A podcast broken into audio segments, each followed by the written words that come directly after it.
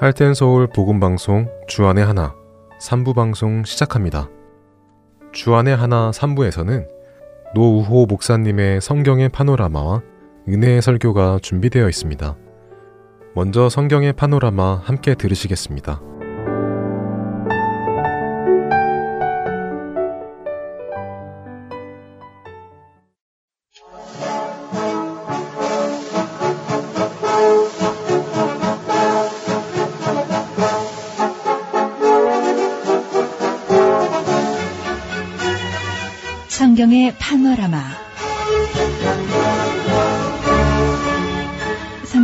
파노라마 이 시간은 성경의 신약과 구약 전체의 숲과 나무를 보는 시간입니다. 노우호 목사님이십니다. 목사님 안녕하세요. 반갑습니다. 김성윤입니다.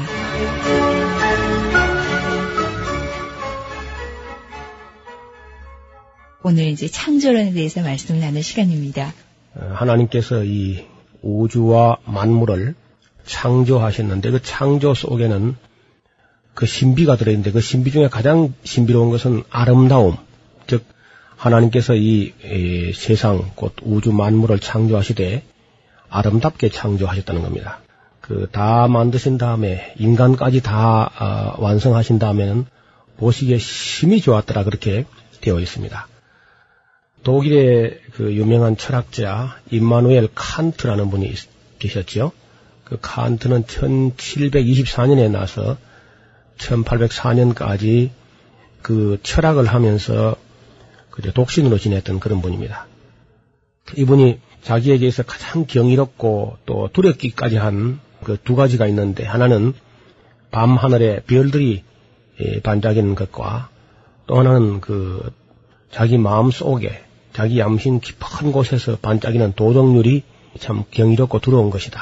그런 아. 이야기를 합니다. 시골의 한여름 밤이 깊어갈 때 눈을 들어서 그 밤 하늘을 쳐다보면은 별들이 그렇게 반짝이고 있는데 예. 그 별들이 무엇을 말하는지 잘 모르니까 계속 뭐라고 반짝이는데도 어, 그 정말 너무 크고 방대한데 알지 못하기 때문에 경이롭고 두려워했다. 이렇게 말하고 있습니다. 그리고 자기 마음도 깊은 곳에 다시 말 인간 내적으로 인간 내면 깊은 곳에서 도, 그 반짝이는 도덕률이 아주 경이롭다는 거죠. 그것은 후천적으로 배운 것이 아니고 어려서부터 선천적으로 마음속에서 조금만 잘못하면은 그 도덕률이 반짝반짝하면서 어, 자기 양심으로 일깨우는데 이것이 신비하고 또 누군가가 그것을 심어 놓은 분이 있을 것이 아닌가. 그래서 참 경이롭기도 하고 두렵기도 하다. 그런 얘기를 합니다. 아마 이분이 이렇게 말씀하신 후에 인간 세상의 학문이 두 가지 방향으로 결정된 것 같아요. 네. 하나는 그 인문과학 세계에서 가장 내면으로 들어가는 그 세계가 심리학이 되겠죠. 인간 내적으로 파고들어가는 학문. 그렇죠. 예. 그리고 인간 바깥쪽으로 이제 끝까지 그저 뻗어나가면 그건 천문학이 될 겁니다. 그래서 밤 하늘에 반짝이는 별들의 세계와 마음속에 반짝이는 그 도덕률의 세계를 양쪽을 보게 됐는데 결국은 이제 우리 오늘 학문이 인문과학과 자연과학, 인간 내적인 세계를 파고드는 가장 깊은 곳에는 심리학이 있겠고, 인간 외적으로 나가 뻗어나가는 무한의 세계에서는 아마 천문학이 있을 겁니다. 그래서 하나님께서 만드신 이 세계를 보면 첫째는 우주가 참 아름답다는 겁니다. 땅에 사는 우리를 그 향하여서 밤마다 속삭이듯이 그 손짓하는 우주는 굉장히 아름답습니다.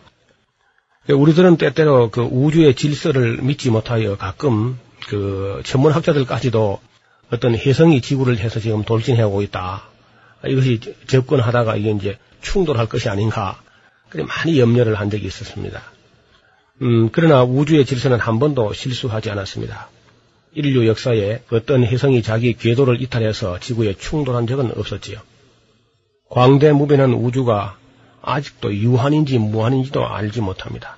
우주가 팽창하고 있는지 수축하고 있는지 아니면 고정되어 있는지 그것도 사실 정확하게는 아무도 모릅니다.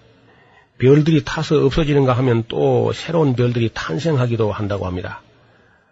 네, 천문학자들의 연구로는 그 별들의 수가 2 아, 곱하기 10의 22승계 정도 된다 그래요. 아, 그러니까 그 수는 그야말로 뭐 한 사람당 400경개인가 막 그렇게 돌아갈 거예요. 한 50억에 나눠주면은 어, 어떤 때 그 이제 별똥별이 이렇게 날아온다든지 한 걸 보면은 예. 꽤먼 데서 우리 빛으로만 빛이 오는 것도 있겠고 실제로 우리 지구 가까이 대기권에 들어오면서 타는 것도 있고 이제 그러는데 별들이 지금도 타서 없어지는데 그것이 타서 없어지는 것이 그 빛이 여기 도달한 데는 아마 상당한 기간이 예, 걸렸을 겁니다. 창세기에부터 이제 쭉 그 별들 창조한 이야기가 나오는데 예, 신명기에 와서는요 구약 성경의 267페이지가 될 텐데 신명기 그 4장 19절에 보면은 별들을 하나님께서 천하 만민들에게 나누어 주시려고 분정하신 것이다. 그렇게 기록하고 있습니다. 그래서 어리석게 그런 것을 가지고 경배하거나 그렇게 해서는 안 된다 하는 것을 가르치고 있습니다. 또 하나님께서 이 모든 것을 지으시되 때를 따라서 아름답게 창조하셨고 그 사람들에게는 특별히 영원을 사모하는 그런 마음을 주셨다. 그렇게 기록하고 있습니다. 전도서 3장 그 11절에 그렇게 가르치고 있죠. 그리고 이 우주는 또 이제 우리가 다 살필 수 없으니까 우리 눈에 가까이 다가오는 이 대자연 세계를 한번 네. 살펴볼 필요가 있습니다. 대자연은 그 하나님의 위대한 예술품이다 그렇게 말씀들을 합니다. 하나님의 예술성은 그 만드신 자연 속에 찬란하게 빛이 나고 있습니다. 또 그리고 그 웅장함에 대해서 경탄할 수밖에 없습니다. 동시에 또 그 웅장함뿐 아니라 섬세함과 정밀함을 인해서도 찬양하지 않을 수가 없습니다. 그 운동력과 함께 안정성이 또 있습니다. 우리가 막 이렇게 운동한다고 하면 이게 깨어지거나 부닥치거나 할까 싶으면 걱정이 될 텐데 우리 눈으로 보이는 어떤 궤도가 보이지 않는데도 불구하고 지구는 지구의 자기 길을 가고 있고 모든 우주가 조화롭게 그렇게 아름답게 이루어져 있는 것을 볼 수 있습니다. 그리고 그 변화가 아름다운 변화가 아름다움을 연출하면서도 그 내구성이 말이죠. 한번 만드신 게 이렇게 오래 쓸 수 있게 예. 그렇게 만드신 것도 참 아름답지요. 그래서 정말 하나님의 그 예술성을 노래하지 않을 수 없습니다. 새파란 하늘이라든지 높은 산과 넓은 들, 또 솟아나는 샘물, 흐르는 강물, 잔잔한 호수, 쪽빛 바다, 또 철석이고 부석이는 파도, 하얀 백사장과 커다란 바위들, 그 매끄러운 조약돌, 어느 것 하나 아름답지 않은 것이 없지요. 아, 위대한 예술품들입니다. 예. 우울창창한 그 숲이며 어, 불타는 단풍이며 순백의 눈이며 그 나뭇가지에 피우는 설화라든지 대자연의 향연이고 아름다움의 정말 일대 파노라마죠. 갖가지 꽃들과 그 아름다움을 다투며 발산하는 그 향기들과 분분히 마르는 그 벌과 나비들, 또 짝을 부르는 새들의 노래소리들, 이름 모를 풀벌레들의 음악이 어우러지는 그 밤의 향연이라든지, 풀잎에 맺히는 영롱한 이슬이라든지, 대지 위에 쏟아지는 그런 찬란한 햇빛이라든지, 배꽃이 피어나는 그 밤의 달빛이라든지 어느 것 하나 아름답지 않은 것이 없습니다. 어느 것이나 하나님의 사랑과 정성과 예술성이 깃들이지 않은 것이 없습니다. 그 철 따라 무르익어서 그 풍성한 오곡 백과들과 과채와 소채들이며 바다의 어리와 또 심산유곡의 약초들이 다 하나님의 작품들입니다. 높은 창공을 그 유감 없이 나르는 갖가지 새들과 깊은 바다 속에서 태산 같은 파도에도 유유자적하는 그런 해물들이 다 하나님의 솜씨들이지요.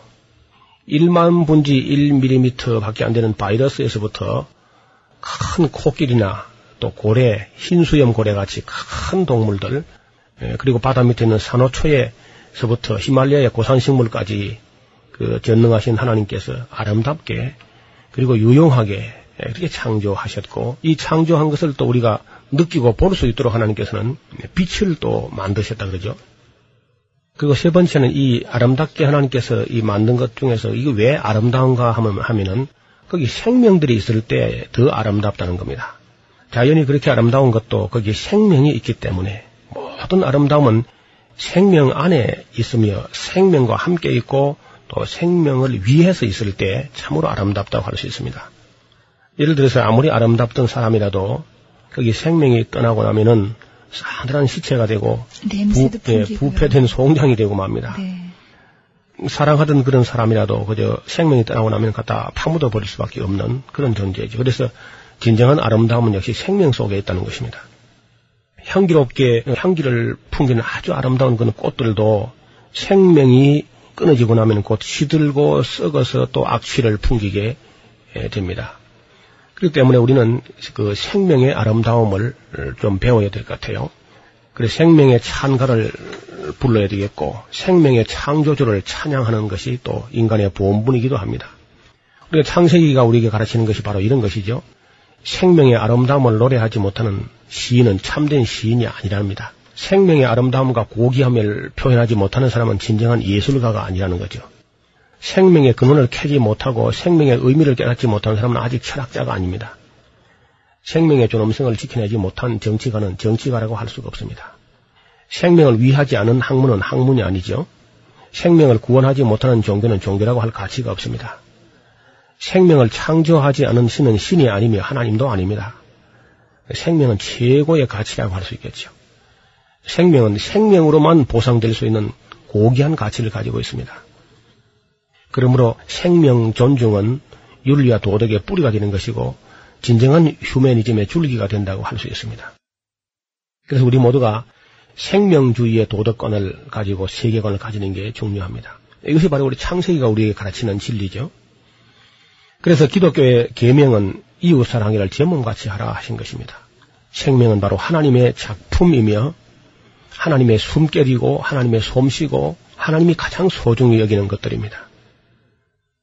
자연을 사랑하는 사람은 생명을 사랑하게 되고 생명을 사랑하는 사람은 또 하나님을 사랑하게 될 것입니다.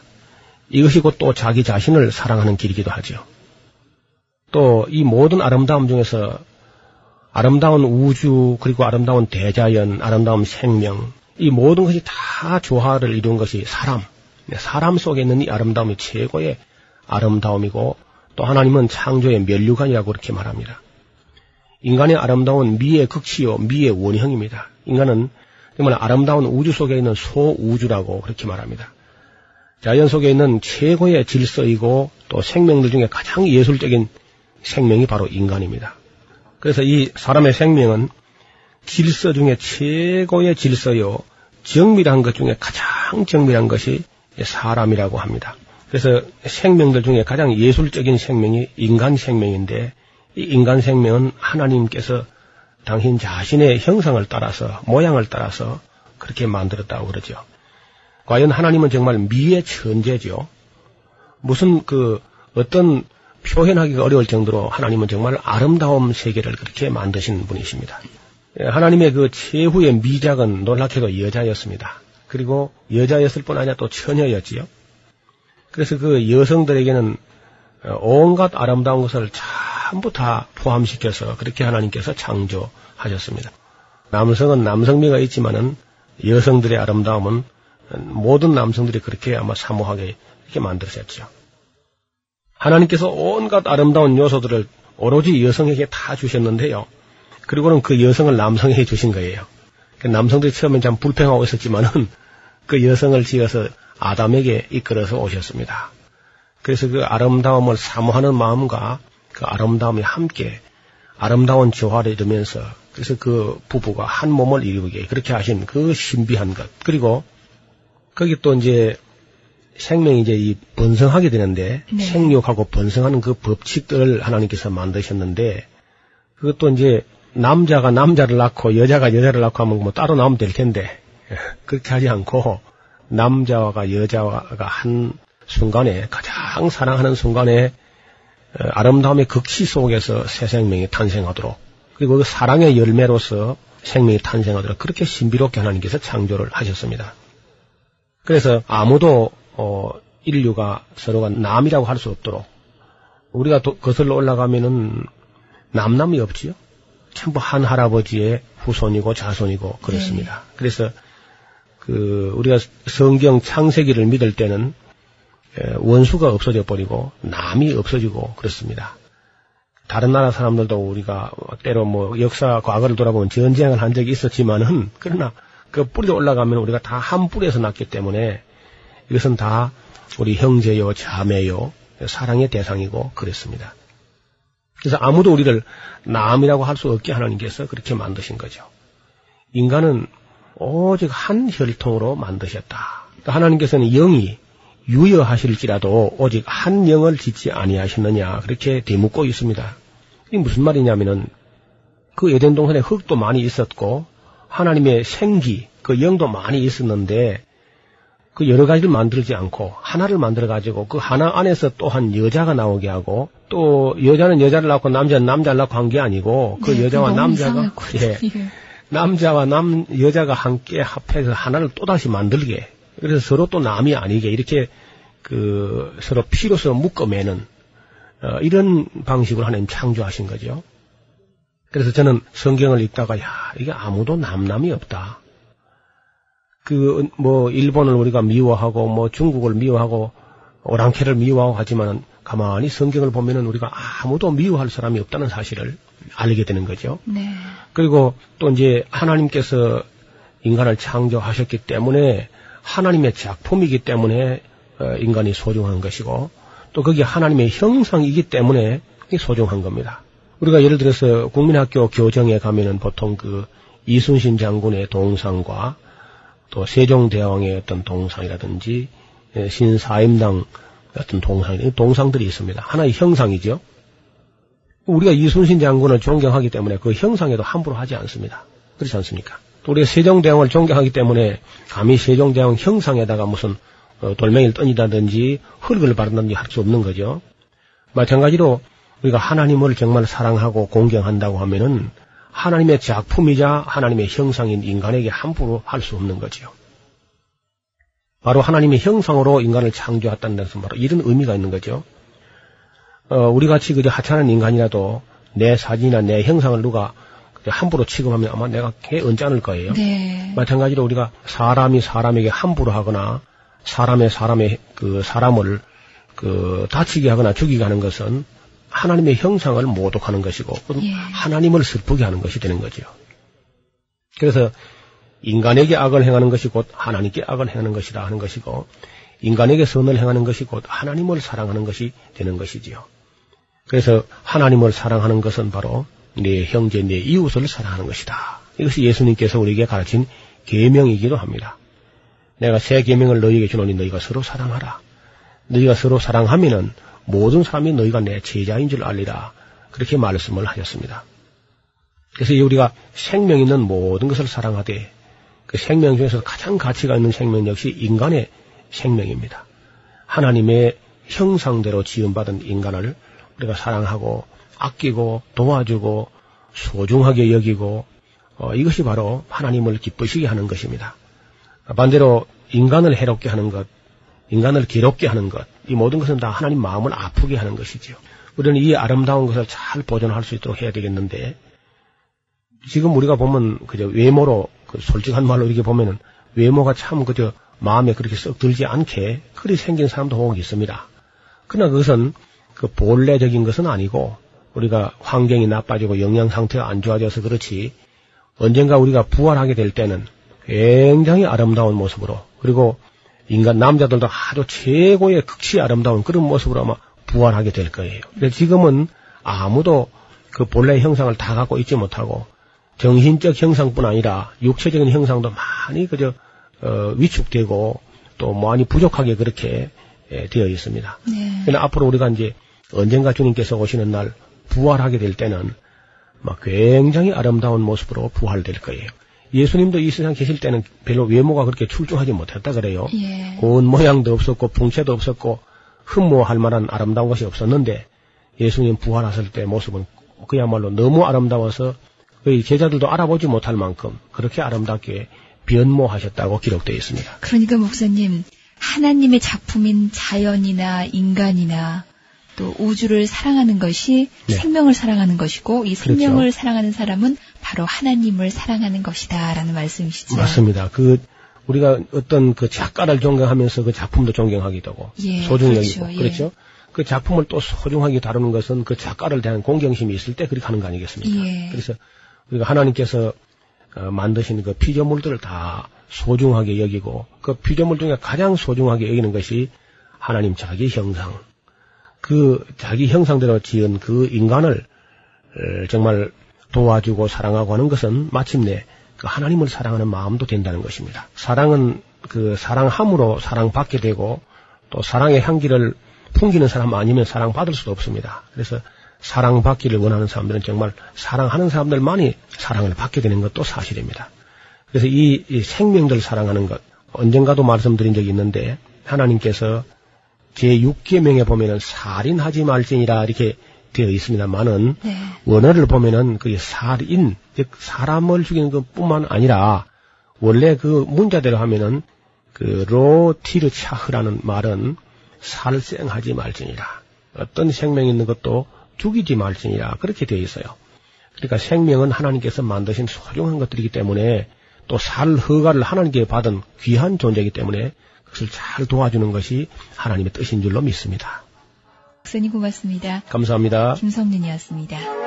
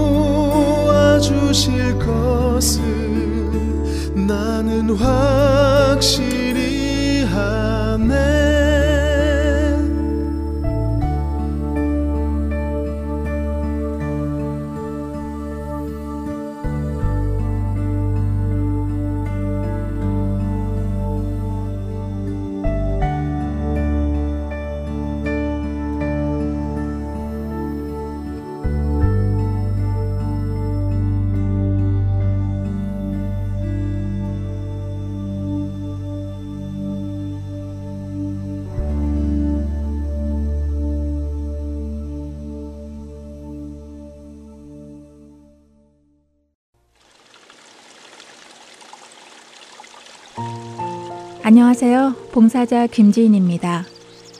매주 금요일마다 CD를 각 지역으로 배송해 드리는데요. 최근 CD를 받지 못하는 분, 파손된 CD를 받으신 분들이 많다는 소식을 들었습니다.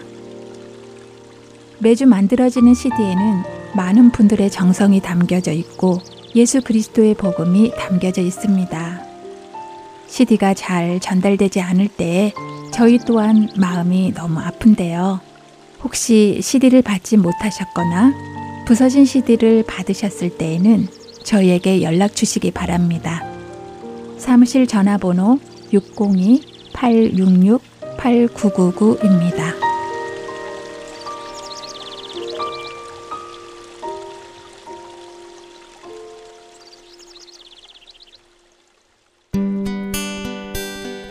기쁜 소식 사랑으로 땅끝까지 전하는 아랜소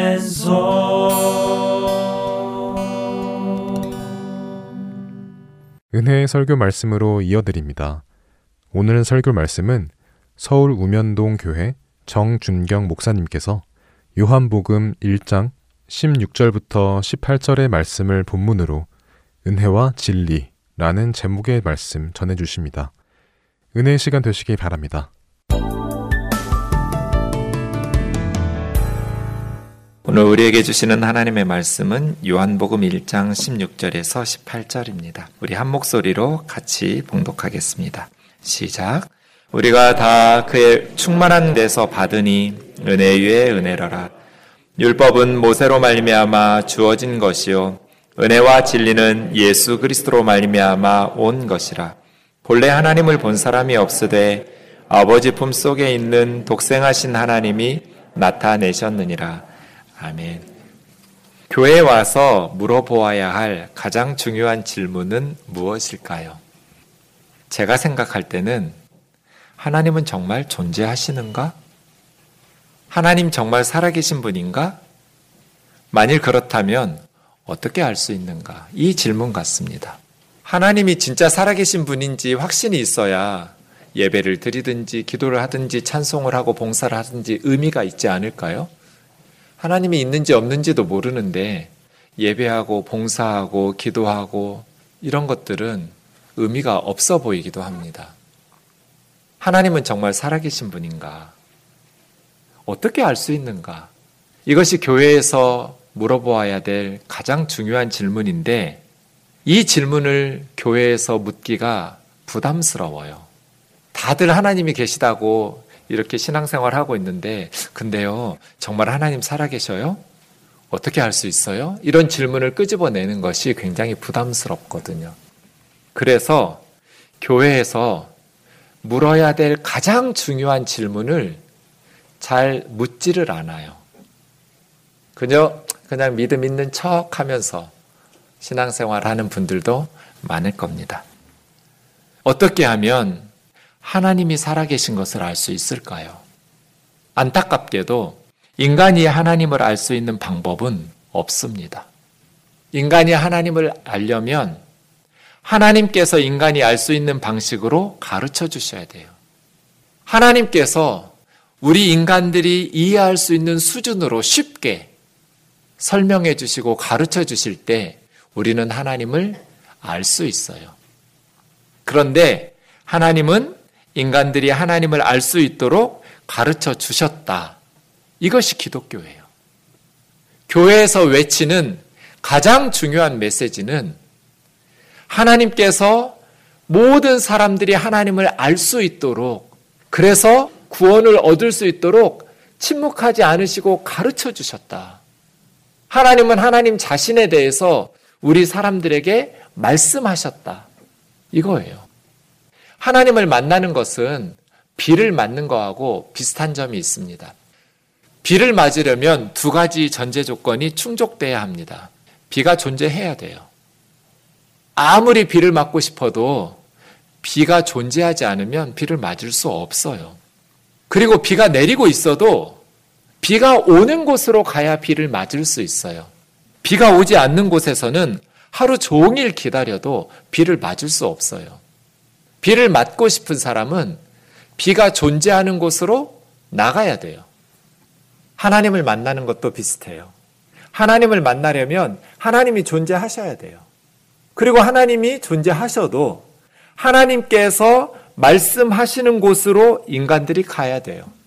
하나님이 말씀하시지 않는 곳에서는 아무리 찾아도 아무리 기다려도 하나님을 만날 수 없어요. 하나님은 우리에게 한 사람도 하나님을 알지 못해서 멸망하도록 그렇게 침묵하지 않으셨어요. 누구나 하나님을 알 수 있어요. 신비적인 체험을 해야만 알 수 있는 게 아니에요. 큰 기적을 경험해야만 하나님을 만날 수 있는 거 아니에요. 누구나 하나님을 알 수 있어요.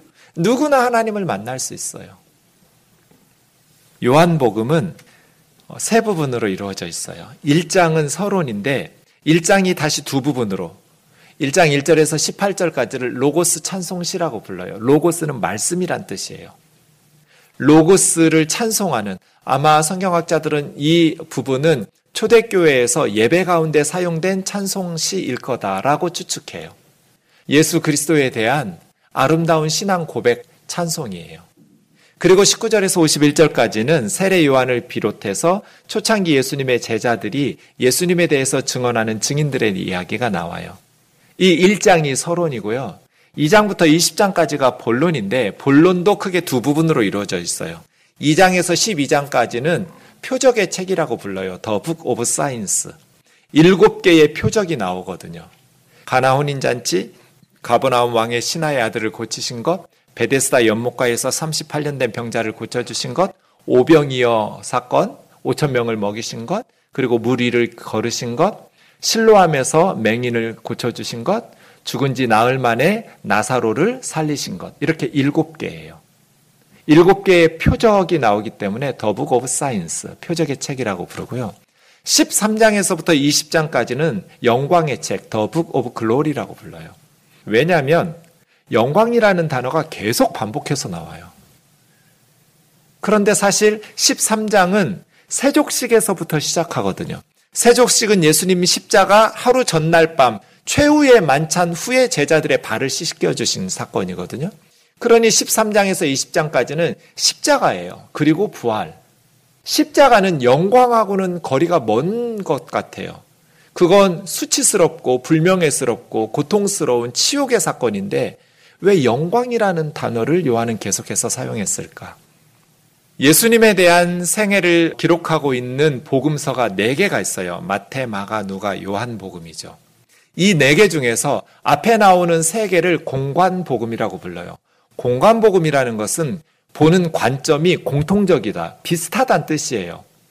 네 개 중에서 세 개가 공관복음이라는 말은 네 번째 요한복음만 앞에 나오는 세 개의 복음서와 다르다는 뜻이에요. 뭐가 다를까요? 두 가지가 달라요. 첫 번째는 내용이 달라요. 좀 전에 말씀드린 일곱 개의 표적 중에서 공간복음에 나오는 것은 오병이어 사건밖에 없어요. 가나 혼인잔치, 베데스다 사건, 또 뭐 죽은 지 나흘 만에 나사로를 살리신 실로암 연못 이런 이야기는 요한복음에만 나와요. 공간복음에는 세족식 제자들의 발을 씻어주시는 내용은 아무데도 안 나와요. 공간복음에는 십자가 전날 밤에 최후의 만찬 성찬식 내용이 나와요. 받아 먹으라 내 몸이다. 마셔라 너희를 위해서 흘리는 나의 피다. 십자가 사건을 연극하듯이 제자들에게 미리 가르쳐 주셨어요. 성찬식. 근데 요한복음에는 성찬식 내용이 안 나와요. 그리고 제자들의 발을 씻어 주시는 세족식의 내용이 나와요. 이렇게 공간복음과 요한복음은 내용이 달라요. 왜 이렇게 다를까? 예수님의 공생의 사역 동안에 있었던 사건들은 너무나 많아요. 3년여 동안 있었던 일들이 얼마나 많겠어요.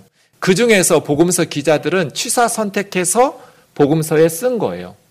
요한은 맨 마지막에 쓰여진 복음서예요. 교회에서는 이미 공간 복음들이 잘 알려져 있었어요.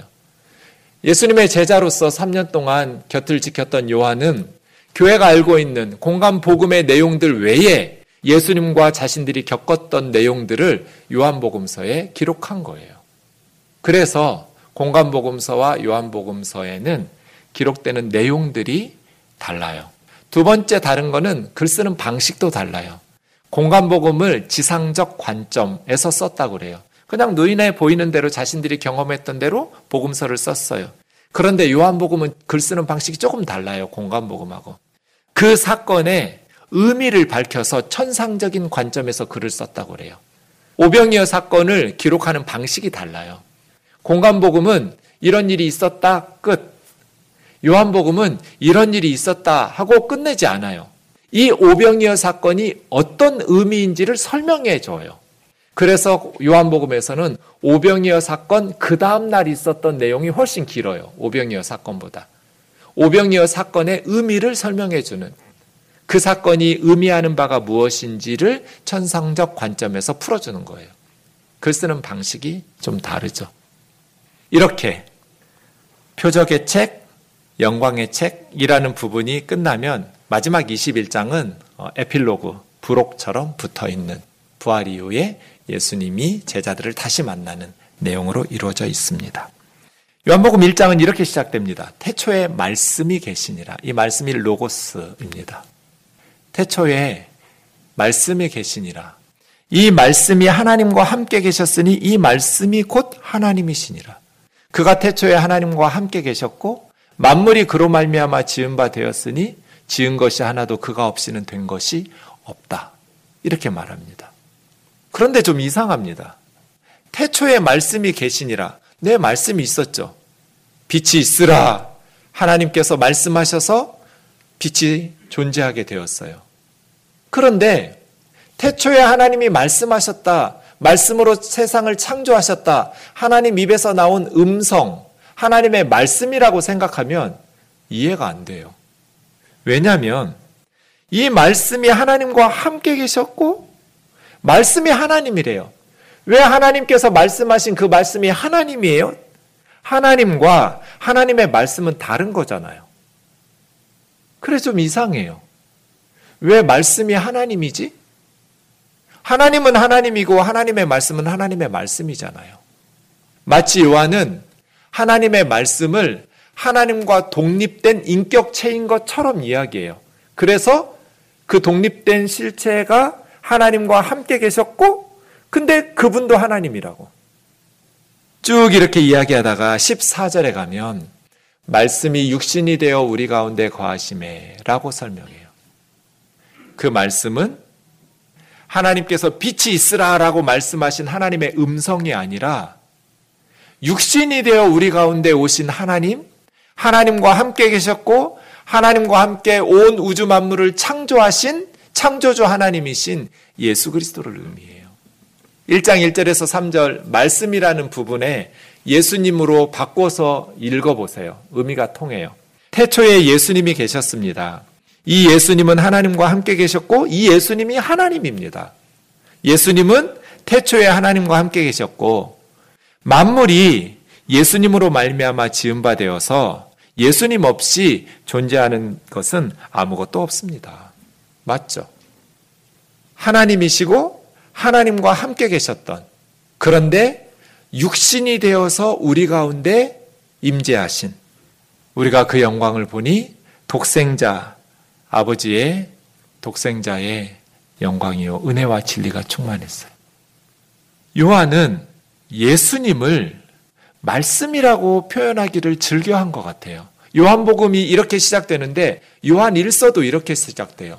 태초부터 있는 생명의 말씀에 관하여는 태초부터 있었던 생명의 말씀.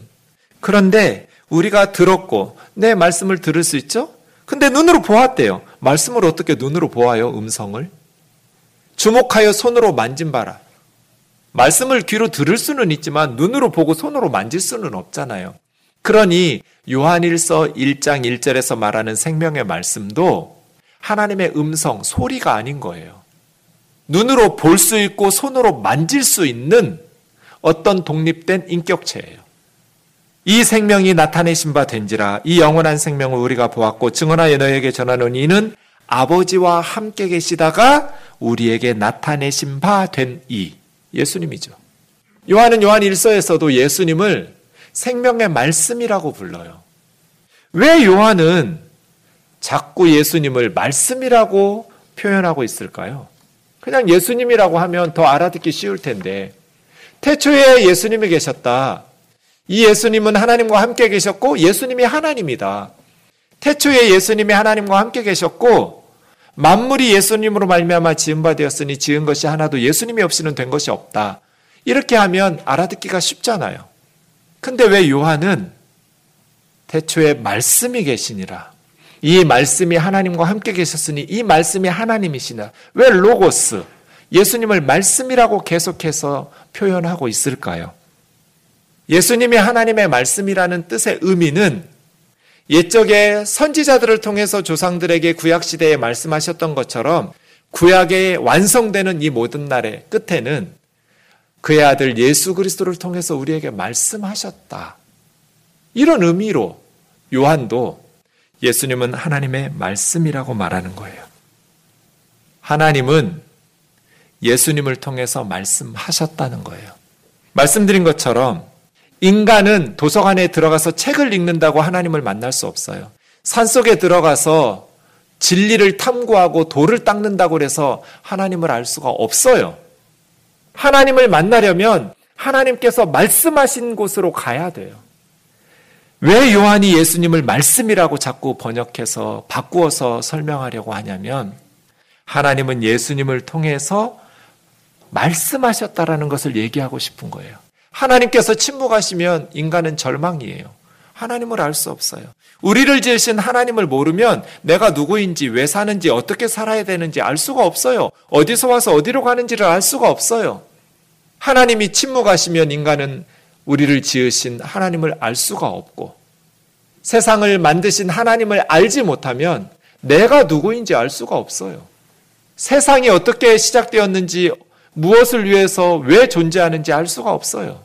그런데 하나님께서 침묵하지 않으시고 말씀하셨어요. 그분 예수 그리스도예요. 예수 그리스도는 역사예요. 사람들이 만들어낸 철학이나 이론이나 교리가 아니에요. 역사 가운데 하나님께서 하나님의 아들을 보내주셨어요. 하나님은 지금도 예수님을 통해서 말씀하고 계세요. 그래서 누구든지 예수님이 누구인지 알게 되면 하나님을 만나게 돼요. 아, 하나님은 이런 분이었구나. 예수님이 누구인지 예수님의 정체를 파악하고 나면 정확하게 하나님을 알 수 있게 돼요. 1장 18절 로고스 찬송시의 마지막 구절이에요. 본래 하나님을 본 사람이 없으되 하나님을 알려면 하나님 봐야 하잖아요. 하나님을 믿으려면 하나님을 봐야 돼요. 네가 하나님 봤어? 천국이 있는지 지옥이 있는지 봤어? 이렇게 말하잖아요. 맞는 말이에요. 봐야 알죠. 보지도 않고 천국이 있는지 지옥이 있는지 네가 어떻게 알아?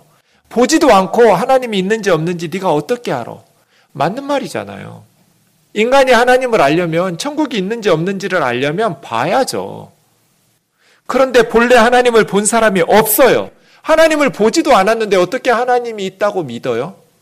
아버지 품속에 있는 독생하신 하나님이 하나님을 나타내셨어요. 이분 예수 그리스도예요. 목사님 하나님 봤어요? 저 못 봤어요. 근데 어떻게 하나님 살아계시다고 확신해요? 어떻게 믿어요? 하나님께서 하나님을 예수 그리스도를 보내셔서 나타내셨어요. 신비적인 체험을 해야 되는 거 아니에요. 놀라운 기적을 경험해야 되는 것 아니에요. 그냥 누구든지 하나님을 믿을 수 있도록 하나님이 만들어 놨어요. 예수님을 보내주셨어요. 하나님 아버지 품속에 있었던 독생자 예수 그리스도가 하나님을 드러냈어요. 하나님 이런 분이라고. 하나님은 정말 정말 사람들을 사랑하는 분이라고. 하나님은 사람들을 극진히 소중히 여기시는 분이라고. 하나님에 대해서 예수님이 다 드러내 버렸어요. 요한이 그 이야기 하고 싶은 거예요. 요한복음 20장 31절에 요한복음을 기록한 목적이 나와요. 예수님이 하신 일들이 많이 있는데 그 중에서 내가 이러한 것들을 써서 요한복음을 기록한 이유는 너희로 예수께서 하나님의 아들 그리스도라는 것을 믿게 하려 함이요. 예수님이 하나님의 아들이라는 것을 믿게 하려고 내가 이걸 쓴 거다. 하나님의 아들은 하나님이죠. 사람의 아들은 사람이고, 개의 아들은 개고, 고양이의 아들은 고양이에요. 하나님의 아들은 하나님이에요. 예수님이 하나님이라는 것. 하나님의 아들이시고 구약의 선지자들이 그토록 예언했던 그리스도 메시아라는 것을 믿게 하려고 그 예수 그리스도를 믿고 그 예수 그리스도의 이름을 힘입어 너희로 생명을 얻게 하려고 요한복음을 썼다고 기록 목적을 밝히고 있어요. 그리고 나서 신약 성경의 저자들은 생명을 바쳤어요. 로마 제국에서 300년 이상 동안 기독교인들은 박해를 받았어요. 그 위험한 복음을 전하는 이유, 그리고 복음서를 기록한 목적은 너희가 예수께서 하나님의 아들 그리스도라는 것을 믿게 하려고 믿고 그 이름 힘입어서 생명을 얻게 하려고 요한은 집요하게 예수님을 통해서 하나님을 알 수 있다고 아예 요한복음을 시작하면서부터 예수님은 하나님의 말씀이라고 하나님은 예수님을 통해서 말씀하셨다고 지적인 자살을 할 필요가 없어요. 신비적인 체험이 필요한 것도 아니에요. 누구든지 예수님의 말씀을 듣기만 하면, 누구든지 예수님이 누구인지 깨닫기만 하면, 하나님이 어떤 분인지 알게 돼요. 하나님이 나를 얼마나 사랑하셨는지를 깨닫게 돼요.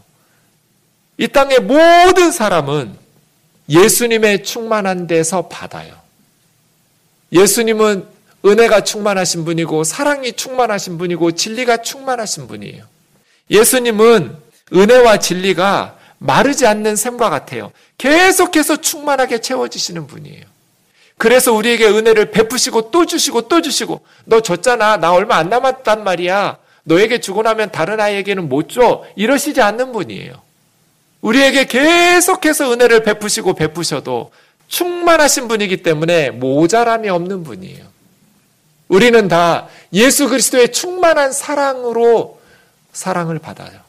예수님의 충만하신 은혜로 은혜를 받아요. 예수님의 충만하신 진리 안에서 우리는 진리를 받아요. 구원은 우리가 받는 거예요. 내 선행이나 득도나 종교적인 율법을 준행해서 내가 얻는 게 아니고요. 하나님이 주시는 예수 그리스도의 충만하신 은혜 안에서 선물로 받는 게 구원이에요. 이것이 기독교와 다른 종교의 차이점이라고 말씀드렸어요. 다른 종교는 선물로 받는 게 아니에요. 자력이어서 자기 힘으로 선행을 하든지 진리를 터득을 하든지 종교적인 율법을 준행하든지 다 자력구원이에요. 그런데 기독교는 달라요. 우리는 한 사람도 예외 없이 예수 그리스도의 충만하신 데서 받아요. 그래서 은혜 위에 은혜라고 그래요. 지속적인 은혜죠. 멈추지 않는 은혜예요. 하나님은 끊임없이 우리에게 은혜를 베푸시죠. 그런데 그 모든 은혜는 예수 그리스도를 통해서 와요. 예수 그리스도는 모든 축복의 근원이에요. 은혜라는 말의 반대말은 싹시라는 뜻이에요. 싹은 내가 받을 자격과 노력을 어떤 노동력을 했기 때문에 자격을 갖춘 후에 받는 걸 싹시라고 그래요. 은혜는 아니에요. 내가 받을 자격이 없는데도 선물로 주어지는 것을 은혜를 입었다고 그래요. 우리는 하나님에게 싹쓸 요구할 수 있는 자가 아니에요. 내가 율법을 지켰어요. 선행을 많이 베풀면서 살았어요. 그러니 나에게 구원을 주세요라고 한다면 이건 싹시예요. 그런데 우리는 예수 그리스도의 충만한 가운데에서 은혜로 받아요. 돈으로도 못 가요. 지식으로 못 가요. 마음 착해도 못 가요. 믿음으로 간다라는 것, 예수 그리스도의 은혜를 받는다는 뜻이에요. 선물이에요. 자격이 없는 죄인인 우리에게 우리가 의롭게 살지도 못했는데 착하게 살지도 못했는데 죄인 되었을 때 하나님께서 우리를 극진히 사랑하셔서 독생자 예수 그리스도를 십자가에 내어 주시는 그 은혜로 우리가 구원받았어요. 율법은 모세를 통해서 주셨죠. 그러나 은혜와 진리는 예수 그리스도를 통해서 주셨어요. 우리는 예수님을 떠나서 참된 축복을 받을 수가 없어요. 여기서 진리라는 것은 나는 누구인지, 왜 사는지, 어떻게 살아야 되는지를 답할 수 있는 진리예요. 참된 진리는 이 세 가지 질문에 대답을 할 수 있어야 돼요. 예수님은 내가 누구인지, 왜 무엇을 위해서 살아야 되는지, 어떻게 살아야 되는지를 가르쳐 주시는 진리예요. 하나님은 예수님을 통해서 말씀하셨어요. 예수님으로 말미암지 않고는 하나님께로 올 자가 없어요. 예수님이 누군지를 알지 못하면 하나님이 누구인지 알 수가 없어요. 나로 말미암지 않고는 아버지께로 올 자가 없느니라. 주님 그렇게 말씀하시죠. 왜냐하면 하나님은 예수님을 통해서 말씀하셨기 때문이에요. 하나님이 말씀하신 곳으로 가야 하나님을 만나죠. 비 오는 곳으로 가야 비를 맞을 수 있듯이. 하나님은 예수님을 통해서 지금도 말씀하고 계시는데 예수님 아닌 다른 곳에서 열심히 진리를 찾고 하나님을 만나겠다고 노력한다고 해서 하나님을 만날 수 있는 게 아니에요. 언제 이 인생의 방황이 마침표를 찍을 수 있을까요? 우리를 지으신 하나님을 만나야죠. 우리를 만드신 하나님을 모르는데 내가 어디서 와서 어디로 가는지 어떻게 알 수 있어요? 우리를 지으신 하나님을 모르는데 내가 어떻게 왜 살아야 되는지를 어떻게 할 수 있어요? 그런데 예수 그리스도를 통해서 하나님께서 말씀하셨어요. 우리가 어디서 와서 어디로 흘러가는지, 왜 만드셨는지, 어떻게 살아야 되는지 다 말씀하셨어요. 그래서 예수 그리스도는 인생 방황의 종착역이에요. 인생 방황의 종착역은 예수 그리스도 역이라고 써 있어요. 누구든지 예수 그리스도 계신 그 역에 가지 않으면 인생의 방황이 멈출 수가 없어요. 왜냐하면 내가 누구인지 모르니까요. 예수 그리스도를 알아야, 예수 그리스도를 만나야 내가 누구인지, 왜 사는지, 예수님을 알게 되면 방황이 끝나요. 그래서 예수님은 인생 방황의 종착역이에요. 요한복음 17장 3절 영생은 곧 유일하신 참 하나님과 그가 보내신 자 예수 그리스도를 아는 것이라고. 하나님을 알아야 그가 보내신 자 예수 그리스도를 알아야 내가 누구인 줄을 알죠. 왜 사는 줄을 알죠. 어떻게 살아야 되는 줄을 알죠. 그래서 그것이 영생이라고 말해요. 하나님을 아는 것. 그의 독생자 예수 그리스도를 하나님께서 보내셨다라는 것을 깨닫는 것. 누구든지 하나님을 알게 되면 인생의 방황은 마침표를 찍게 돼요. 그런데 예수님이 누구인 줄을 알아야 하나님이 누구인지를 알 수 있어요. 그래서 파스칼은 예수 그리스도를 알지 못하면 창조주 하나님을 알 수 없고 창조주 하나님을 알지 못하면 내가 누구인지 알 수 없다. 이걸 반대로 말하면 예수 그리스도를 알게 되면 창조주 하나님을 알 수 있고 창조주 하나님을 알게 되면 내가 누구인지 알게 돼요. 그때 인생의 방황은 마침표를 찍게 돼요. 사람들이 알고 있는 예수님은 어떤 분인가요? 안다고 말하지만 예수님을 위대한 인류의 스승이니 어쩌니 하면서 예수님을 아는 척 하지는 말라는 거예요. 그 예수님 모르는 거예요. 조금만 성경을 읽어봐도 예수님은 그런 여지를 남겨두지 않았어요. 태초에 말씀이 계시니라. 이 말씀이 하나님과 함께 계셨으니 이 말씀이 곧 하나님이시니라. 그가 태초에 하나님과 함께 계셨고 만물이 그로 말미암아 지은 바 되었으니 지은 것이 하나도 그가 없이는 된 것이 없느니라. 인정하든지 인정하지 않든지 우리 모두는 예수님이 만드셨어요. 예수님이 없이 존재하는 사람은 한 사람도 없어요. 그가 우리를 지으셨다면 우리 인생이 고장 났을 때, 우리 인생이 외로울 때, 우리 인생에 문제가 발생했을 때 예수님을 찾아가는 것이 가장 지혜로운 방법이에요. 그분이 우리 자신보다 우리 자신을 더 사랑하고 아끼시기 때문에 그분이 우리보다 우리 자신을 더 잘 알고 우리를 고쳐주실 수 있기 때문이에요. 예수님을 만나게 되면 사도 바울이 빌리포스 1장 21절에서 고백한 것처럼 고백하게 돼요. 내게 사는 것은 그리스도고 죽는 것은 유익합니다. 산다는 것을 한 단어로, 죽는다는 것을 한 단어로 요약했어요. 바울은 예수님을 만나기 전에 세상에서 엄청난 것들을 소유하고 있었던 사람이에요. 예수님을 만난 이후에 그 모든 자신을 위해 도움이 되는 유익한 것들은 다 배설물처럼 다 사라져 버렸어요. 오히려 그의 앞길에는 굶주림과 헐벗음과 동족 이스라엘 백성들이 매국노로 살인자로 죽여야 된다는 현상 수배범으로 수없이 매를 맞고 감옥에 갇히고 욕과 멸시를 받은 부끄러운 삶으로 그렇게 전락해 버렸어요. 동족들 가운데에서. 그럼에도 불구하고 그는 한 분 예수 그리스도를 얻었으니 됐다. 기꺼이 나는 나에게 도움이 된다고 여기던 모든 스펙들을 다 배설물처럼 여기고 한 분 예수 그리스도를 얻고 그분 안에서 발견되기를 원한다. 내게 있어서 산다는 것은 그리스도다. 나는 예수님을 존귀하게 하기 위해서 산다. 담에색 도상에서 예수님을 만나기 전까지 그의 삶의 목표는 예수가 아니었어요. 예수님을 만나면 바울처럼 이제 세상에 대해서 한 걸음 거리를 간격을 두면서 이 세상에서 누구보다도 성실하게 열심히 치열하게 살지만 삶의 목표가 달라져 버려요. 예수 그리스도를 존귀하게 하는 것. 예수님에게 도움이 되는 인생을 사는 것이 새 목표가 돼 버려요. 예수님을 기쁘시게 하는 것. 아무리 세상 사람들이 부러워해도 예수님을 슬프게 하는 인생이라는 것은 의미가 없는 삶이 돼 버려요. 아무리 세상 사람들이 무시해도 예수님이 기뻐하시는 삶이 새 소망이 돼 버려요. 내게 있어서 산다는 것은 그리스도니까. 그렇게 예수 안에서 살다가 언젠가 주님이 부르실 때 내게 죽음은 얻는 것. 사망이 아니에요. 사득이에요.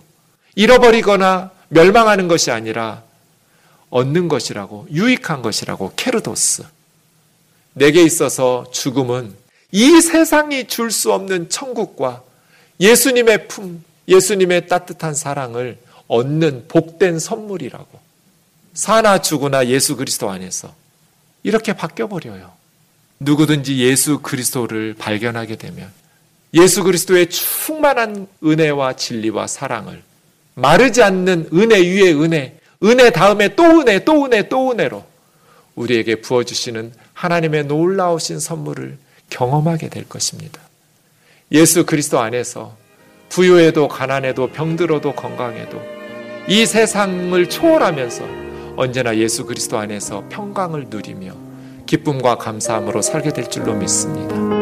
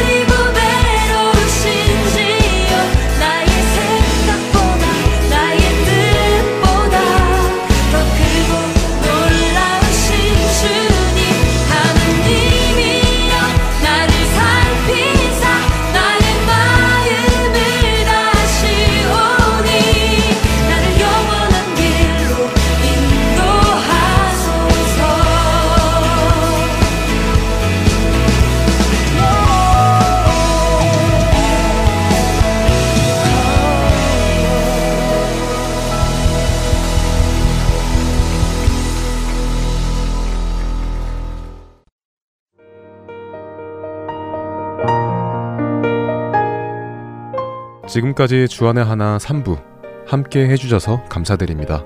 다른 방송들을 더 듣고 싶으신 분들은 홈페이지 www.할테앤서울.org에서 특별 방송을 클릭하셔서 들으실 수 있습니다.